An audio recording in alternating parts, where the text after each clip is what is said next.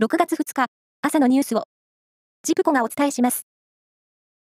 将棋の藤井聡太六冠は昨日、長野県で行われた名人戦七番勝負の第5局で渡辺明名人に勝って、通算4勝1敗とし、20歳10ヶ月の史上最年少で、名人のタイトルを獲得しました。これにより、藤井新名人は、羽生善治九段に続く2人目の七冠となり、残る王座を獲得すれば、初の八冠制覇となります。名古屋栄の地下街の代表的な待ち合わせスポット、クリスタル広場は、名古屋市の企業が命名権を取得し、昨日から名称が大道特殊港フェニックススクエアに変更されました。トヨタ自動車の子会社トヨタ車体がハイエースで国内のラリー競技に参戦することが分かりました。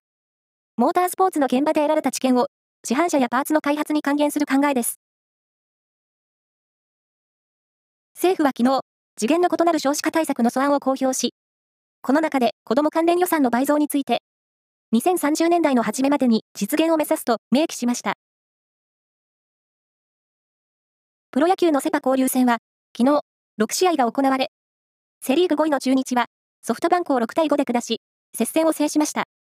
一方、最下位のヤクルトは、日本ハムと対戦して、5対0で勝って、引き分けを挟んだ連敗を12で止めました。その他の試合は、巨人、DNA、西武、オリックスが勝っています。テニスの全仏オープンは、男子シングルス2回戦が行われ、